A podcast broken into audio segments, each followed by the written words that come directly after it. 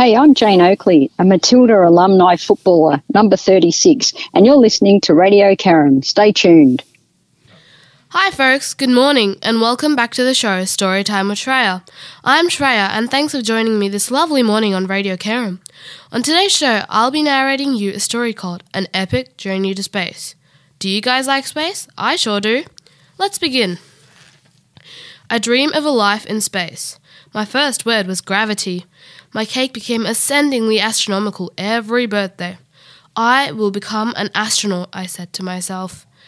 Looking at the sky during the night is always an amazing scene. It takes my breath away every time when I see the night sky with countless stars twinkling and with a full moon and faraway planets. I always wished I could reach those far planets travelling in space. If I were an astronaut, I wish my first mission will be to the moon. One day, I was doing my homework when my mind started wandering off into deep space with the moon and stars. I had decorated my room with glow-in-the-dark planets and stars stuck to the wall, models of rockets and pictures of astronauts. Suddenly, I heard a loud knock on the door, and it was my mum. "Dinner's ready, darling," she said. I said I'll be down in a minute, but then I heard a sound behind the chair. I didn't bother to look back and went back to dreaming of having a spacesuit and a rocket. Again, I heard a sound. So I suspiciously turned around to see something green sitting on my bed.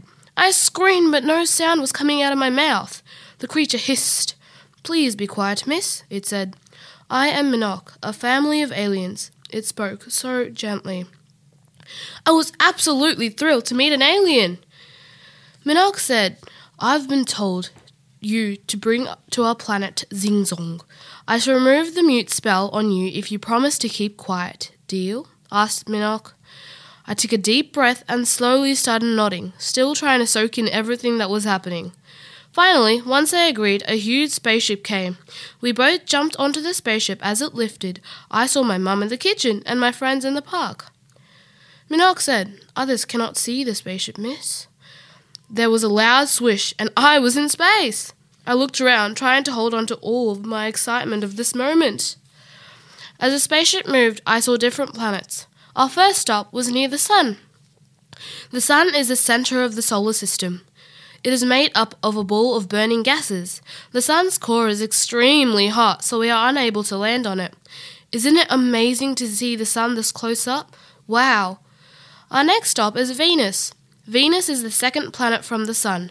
Venus is the hottest planet and rotates clockwise. Venus has crushing air pressure at its surface. That means if I stood on it, I would be crushed to dust. Venus is the brightest star that can be seen at night. Can you spot Venus? Have a look tonight. Uh-oh, I can't land on Venus. Minok, let's go and check out Mercury. Mercury is a rocky planet.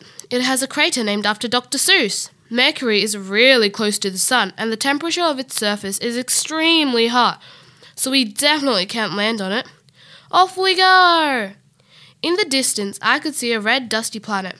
Can you guess what it is? Yes, it's Mars.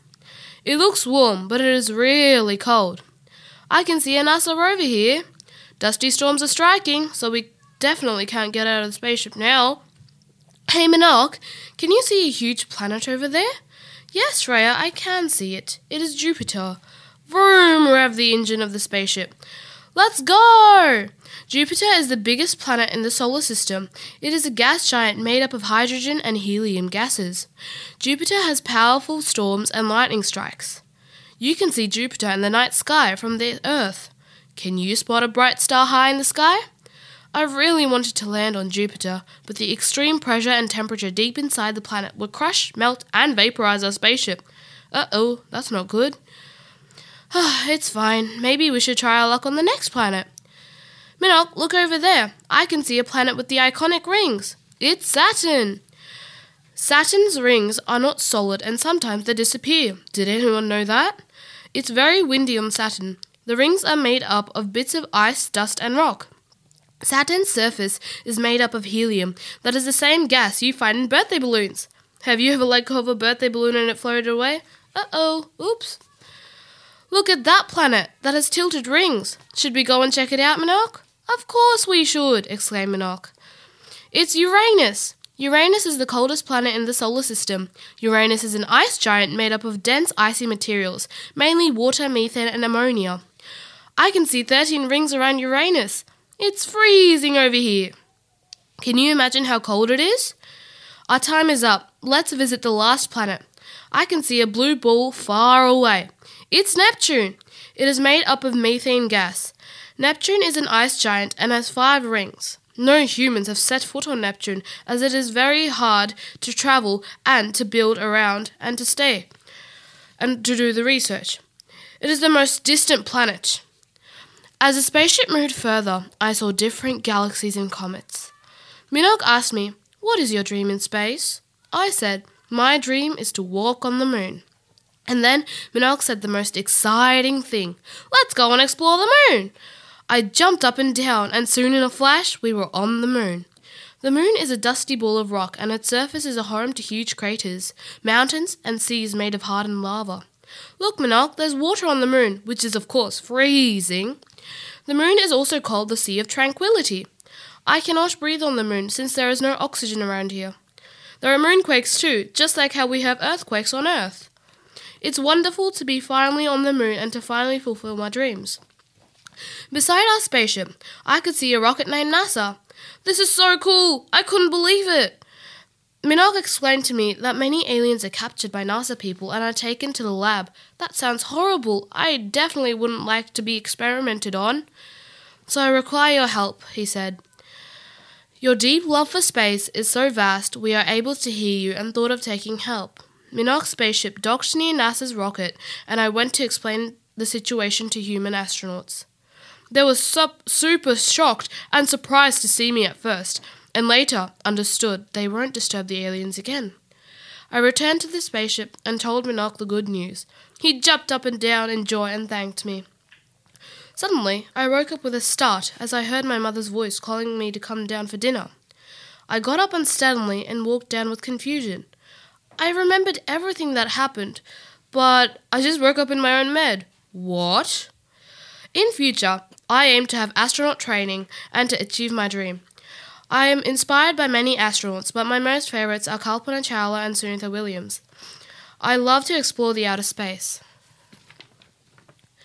Thanks for listening to my show today. Just a reminder, the podcast from the show will be available in a day or so. If you haven't already, make sure you like Radio Carom on Facebook or Instagram.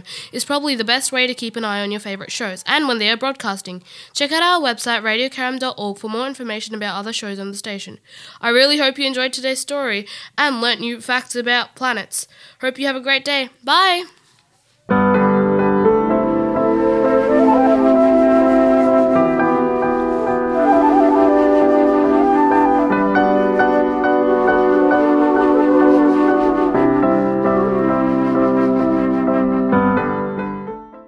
Hello, my name is Océane, I come from Martinia and you are listening to Radio Carom.